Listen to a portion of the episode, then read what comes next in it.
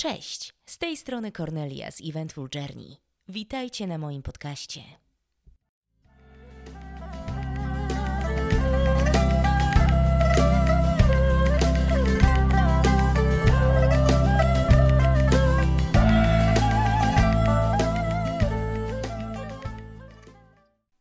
Moi drodzy, dziś będzie filmowo. Na warsztat biorę film Kłamstewko, który ja miałam okazję zobaczyć jeszcze w Pekinie, a który od piątku 7 lutego dostępny jest w kinach w całej Polsce.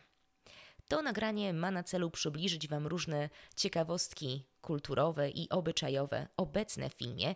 Wierzcie mi, jest ich całe mnóstwo, ale dziś skupimy się na 10 wątkach obyczajowych, które zwróciły moją szczególną uwagę w tym filmie i które myślę, że warto, żebyście również wzięli pod uwagę w trakcie seansu lub również po. Chciałabym, aby to nagranie było y, odpowiednie do wysłuchania zarówno przed seansem, jak i po nim. Tak więc obiecuję, że nie będzie spoilerów, nie zdradzę finału, ale miejcie na względzie, że siłą rzeczy, chcąc omówić niektóre wątki, będę musiała odnieść się do poszczególnych scen. Muszę przyznać, że jak tylko zobaczyłam ten film, pomyślałam, że muszę zrobić na jego temat odcinek, ponieważ jest to doskonałe podsumowanie moich obserwacji z ośmiomiesięcznego pobytu w Chinach. W tym filmie widać przeróżne zwyczaje Chińczyków na co dzień, w trakcie spotkań rodzinnych, imprez i też te naprawdę ważne kwestie obyczajowe. To, jak Chińczycy postrzegają siebie jako jednostki w rodzinie i w społeczeństwie. No i oczywiście jest też ten najbardziej kompleksowy, najważniejszy w tym filmie wątek, czyli tytułowe kłamstewko, które my zostawimy sobie na deser. To co, zaczynamy. Na samym początku, dla tych, którzy jeszcze nic nie słyszeli o kłamstewku, krótki zarys fabuły i też portret reżyserki. Lulu Wang, y, która, dla której jest to jej drugi film pełnometrażowy, jest Chinką z pochodzenia, która w wieku 6 lat wyjechała z rodzicami do Stanów Zjednoczonych. W ogóle bardzo Wam polecam w którymś momencie wysłuchać e, wywiadów z Lulu Wang. Jest to szalenie inteligentna, bystra, e, zabawna osoba i w naprawdę zajmujący sposób potrafi opowiadać o swoich projektach. Lulu Wang kłamstewko oparła o prawdziwą historię z własnego życia. Otóż parę lat temu babcia Lulu Wang zachorowała. Zachorowała pewnie jeszcze wcześniej, ale kilka lat temu wykryto u niej raka y, płuc w bardzo zaawansowanym stadium. I rodzina Lulu postanowiła, że nie powie jej o tym. Lekarz prawdę o stanie pacjentki przekazał nie jej samej, lecz jej siostrze. I cała rodzina doszła do wniosku, że aby nie pogarszać stanu babci Lulu, lepiej w ogóle jej nie mówić, że jest ciężko chora, ponieważ wówczas zaczęłaby się martwić i jej stan tylko by się pogorszył. I właściwie taka jest też historia opowiedziana w kłamstewku. Babcia głównej bohaterki, granej przez Aquafinę, jest ciężko chora, ale nie ma o tym pojęcia, ponieważ rodzina jej o tym nie informuje. Pewnie zwróciło już Waszą uwagę to, co powiedziałam o lekarzach, mianowicie, że mogą nie powiedzieć pacjentowi całej prawdy, a wręcz po prostu skłamać. Otóż to, co byłoby przestępstwem w Europie czy w Stanach Zjednoczonych, w Chinach jest na porządku dziennym i wcale nie jest karane. Wręcz przeciwnie, lekarze bardzo często ukrywają prawdę o ciężkim stanie pacjenta przed samym zainteresowanym i wraz z rodziną mówią mu coś innego albo nie przekazują mu całej prawdy. I nikt nie pociąga ich za to do odpowiedzialności prawnej. Istnieje wręcz zapis w chińskim prawie, który mówi, że lekarze mogą zostać obciążeni odpowiedzialnością za pogorszenie się stanów pacjenta po tym, jak dowie się on, jak ciężki jest jego stan. Tak więc w Chinach wręcz zachęca się lekarzy do tego, aby skłamali pacjentowi. To chciałam powiedzieć już na samym początku. W tym filmie jest przedstawiona prawda, tak naprawdę w Chinach jest. Ale do wątku kłamstwa jeszcze wrócimy. Na początek chciałam zwrócić Waszą uwagę na sytuację siostry babci głównej bohaterki. która jak, e, jak zobaczycie w filmie, czy jak już widzieliście, mieszka z babcią. Naj, Wszyscy mówią na nią po prostu naj, czyli po chińsku babcia. Otóż jej siostra mieszka z nią i opiekuje się nią, pomimo, że ma też swoją rodzinę w innej prowincji. Nie mieszka ze swoim mężem, który pozostaje w innym mieście. Opuściła go, można powiedzieć, pozostając wciąż w związku małżeńskim, po to, żeby zajmować się swoją starszą siostrą. I tego typu poświęcenie również jest w Chinach powszechne. Ja sama pracując w szkole językowej zetknęłam się z tym, że jedna z moich uczennic zawsze przyprowadzana była do szkoły przez swoją ciocię, nigdy przez rodziców. Okazało się, że jej ciocia opuściła y, swoją rodzinę, swojego męża w odległej prowincji i przyjechała do Pekinu na rok po to tylko, żeby móc zająć się swoją siostrzenicą. Opieka nad dziećmi i domyślam się, że też nad osobami starszymi jest w Chinach bardzo droga. I nawet osoby dobrze zarabiające, ale wciąż dorabiające się, często nie mogą sobie na nią pozwolić. W takiej sytuacji najczęściej Chińczycy proszą o pomoc rodzinę. I na, dla nas, dla mnie przynajmniej, niewyobrażalne jest to, że można opuścić jedną część rodziny po to, żeby zająć się inną bliską osobą, ale jednak zostawiając kogoś innego bliskiego. W Chinach to jest normalne. Czy zetknęliście się kiedyś z pojęciem między? To po chińsku znaczy dosłownie twarz, ale twarz rozumiana jako ta, którą należy zachować. Prestiż, autorytet, znaczenie, status jednostki w, wśród innych w społeczeństwie. Dla Chińczyka mało co jest równie istotne jak zachowanie twarzy. A to najczęściej sprowadza się do niepokazywania emocji. I to w kłamstewku również jest widoczne. Powiedziałabym, że bohaterką, która uosabia zachowywanie twarzy w tym filmie jest matka Billy, która, jak y, zobaczycie lub widzieliście, jest tą osobą, która zawsze trzyma emocje na wodzy, która nawet jeżeli płacze, to pokryje mu tak, żeby nikt nie zauważył. Chińczycy tacy są, ale jednocześnie, i to jest paradoks, który, nad którym wciąż się głowie, istnieją zwyczaje takie jak na przykład płaczki pogrzebowe. Chińczycy do tej pory bardzo często zatrudniają płaczki, ale jeżeli tego nie robią, to oczekują od siebie samych i od członków rodziny, że będą płakać jak najgłośniej i jak najrzewniej.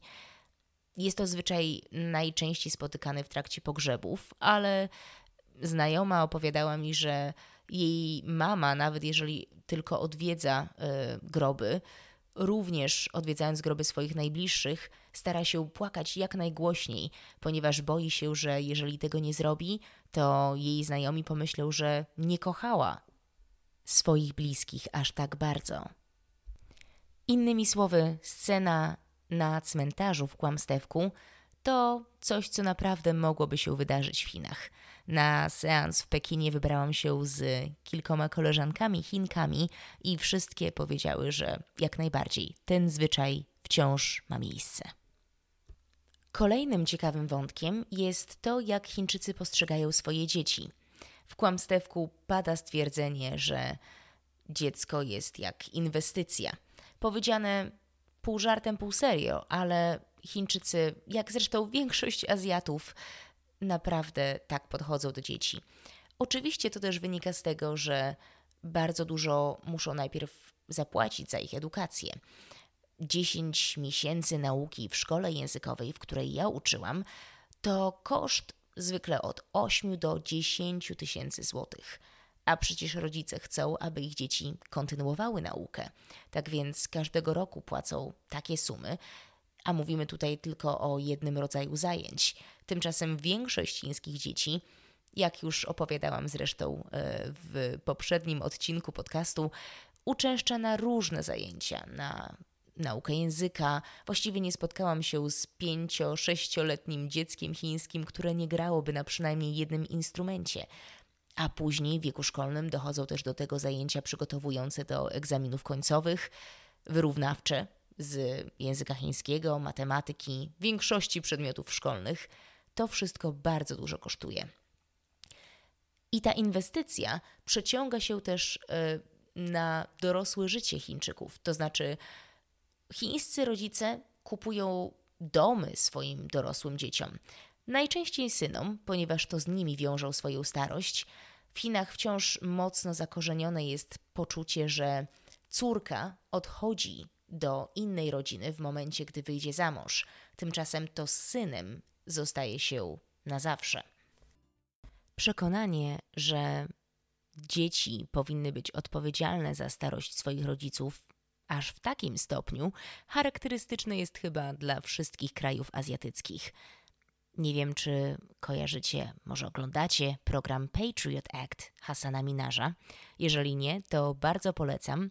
Otóż Hasan też swego czasu żartował, że jego ojciec zapytany o to, jaki ma plan emerytalny, odpowiedział: Hasan, to ty jesteś moim planem emerytalnym. I Chińczycy naprawdę myślą podobnie. Dziecko to jest w pewnym sensie inwestycja, na której ciąży odpowiedzialność za rodziców i która musi osiągnąć sukces zawodowy i pieniężny, bo tylko w ten sposób może się zwrócić. Powiedzmy też parę słów o zabawach. Chińczycy owszem, potrafią i lubią się bawić, ale raczej nie tańczą. Natomiast kochają karaoke. Karaoke pojawia się na różnego rodzaju imprezach, zarówno tych rodzinnych, jak wesele w Kłamstewku, jak i na imprezach firmowych, czego również doświadczyłam. Karaoke można śpiewać w małej, wynajętej sali, w małym pokoju, wynajętym na parę osób, ale Chińczycy nie stronią też od występów z mikrofonem przed większą publiką. Cechą charakterystyczną zabaw na imprezach w Chinach jest obecność różnego rodzaju gier przy stole, jak na przykład ta, którą zobaczyć można w jednej ze scen wesela w Kłamstewku.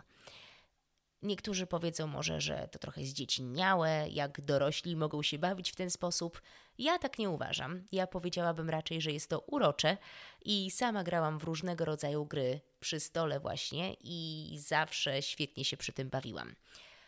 Na przykład, gra może polegać na tym, że każdy musi wymienić jakąś liczbę. Odlicza się po prostu 1, 2, 3, 4, 5, 6, 7, ale osoba, która trafi na ósemkę lub wielokrotność ośmiu, musi powiedzieć jakieś tam słowo ustalone na samym początku gry.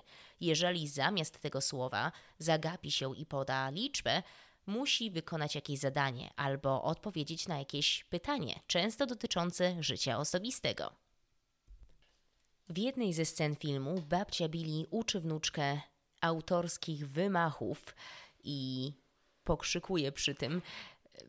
To jest też dość powszechne. Koleżanki, z którymi oglądałam film, mówiły, że owszem, osoby starsze często wymyślają własne ćwiczenia fizyczne, które nie mają większego sensu, ale oni wierzą, że one na przykład poprawiają przepływ energii ci ale jednocześnie równie często widzi się osoby starsze, które naprawdę mają fantastyczną formę.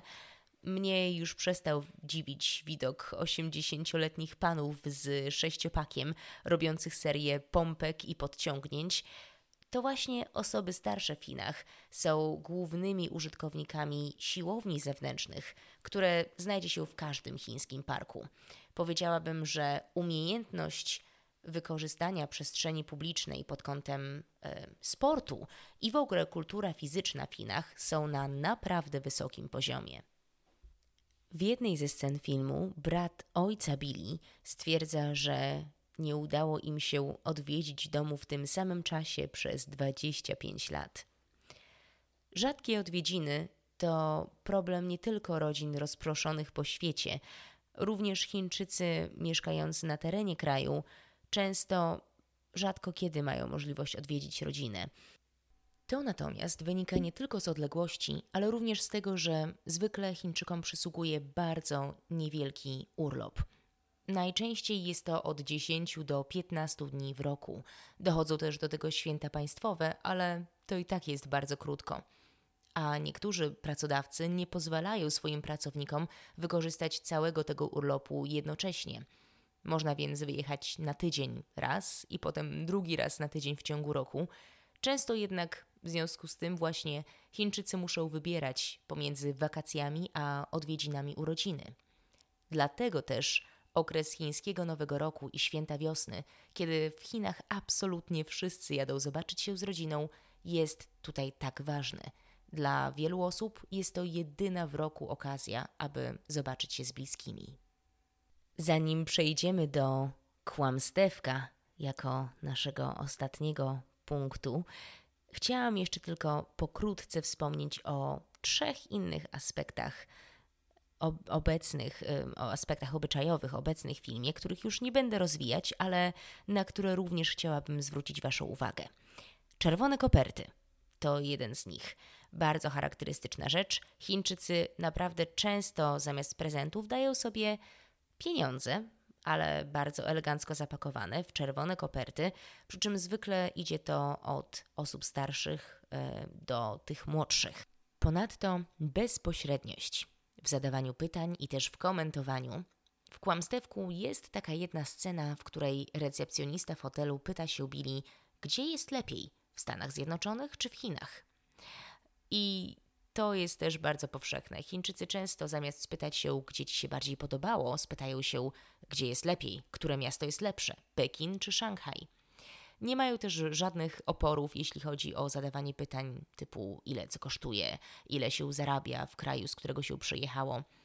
I z równą szczerością potrafią też podzielić się z kimś uwagami na temat na przykład jego wyglądu. Nie stanowi problemu dla Chińczyka powiedzieć źle wyglądasz, musisz być zmęczony. Wcale nie uważają tego za nieuprzejme. I jeszcze jedna rzecz. Swaty. Chińczycy jak najbardziej dalej próbują swatać swoje dzieci, często niekoniecznie za ich zgodą. Wciąż w dużych chińskich miastach w niedzielę w parkach pojawiały się ogłoszenia matrymonialne. Zawsze przy takiej okazji zastanawiałam się, czy aby na pewno te dorosłe dzieci wiedzą, że rodzice y, robią im taką przysługę. Z takich ogłoszeń można wyczytać, ile dana kobieta czy ten mężczyzna ma wzrostu, jaką ma wagę, y, czym się zajmuje, jakie ma wykształcenie. A dlaczego o tym mówię? W kłamstewku też pojawia się na mikroskalę, co prawda, ale taki właśnie wątek.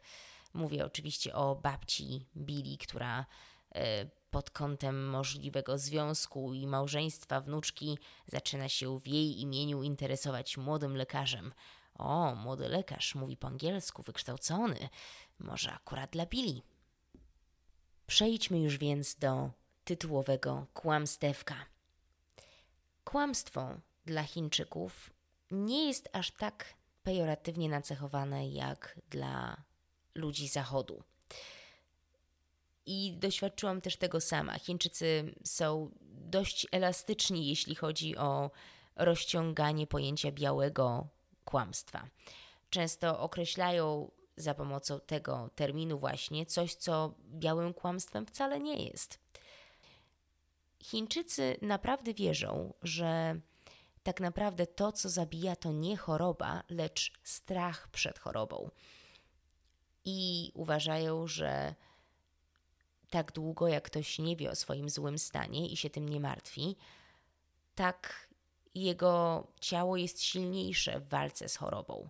Chińczycy bardzo, bardzo wierzą w połączenie i wpływ, obopólny wpływ sfery psychicznej i duchowej i sfery fizycznej. Uważają, że każda zła wiadomość jest w stanie rzeczywiście pogorszyć czyjś stan fizyczny. Wspominałam na początku o tym, czym jest poświęcenie i co w ramach poświęcenia się dla dobra ogółu czy rodziny Chińczycy są w stanie zrobić. Otóż kłamstwo też może być postrzegane w takich kategoriach. W filmie pada zresztą stwierdzenie, że to my, jako rodzina, jesteśmy zobowiązani wziąć na siebie ciężar emocjonalny prawdy, aby babcia Billy nie musiała sama się z tym mierzyć. To też jest z punktu widzenia Chińczyków formę poświęcenia. I tym bardziej przesłania im to e, kwestie, które dla nas są problematyczne w, takiej, w takim kłamstwie. Bo z naszego punktu widzenia, z mojego przynajmniej, odmawianie komuś prawa do prawdy na własny temat i szczególnie na temat własnego zdrowia i życia, to przestępstwo. Z punktu widzenia Chińczyków wcale tak nie jest.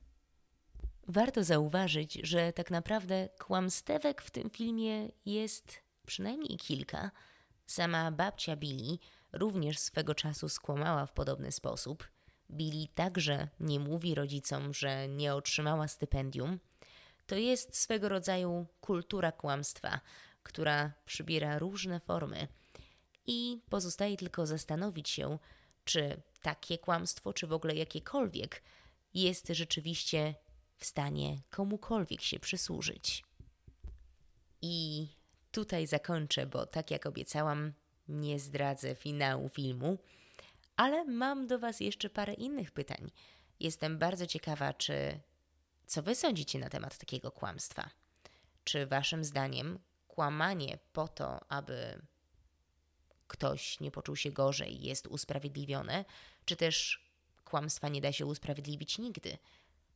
Czy uważacie, że w takiej sytuacji lepiej, aby ktoś żył przez ostatnie dni czy tygodnie swego życia w błogiej nieświadomości tego, że umrze, czy też wręcz przeciwnie, powinien zostać uświadomiony, aby miał czas i możliwość uporządkować wszystkie sprawy i przeżyć ostatnie dni tak, jakby chciał.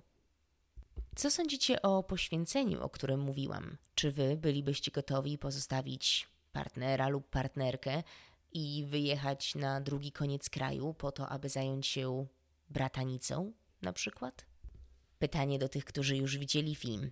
Czy waszym zdaniem Kłamstewko powinno było być nominowane do Oscara? Wiele osób dziwiło się, że pomimo nominacji e, do Złotych Globów i Złotego Globu dla Aquafiny grającej Billy, film nie uzyskał nominacji do Nagrody Akademii. Co wy o tym sądzicie? I już ostatnia kwestia. Czy wy również popłakaliście się na tym filmie? Ja miałam kilka takich momentów, ale jedna scena poruszyła mnie w szczególności. Nie wierzę, że jestem jedyna.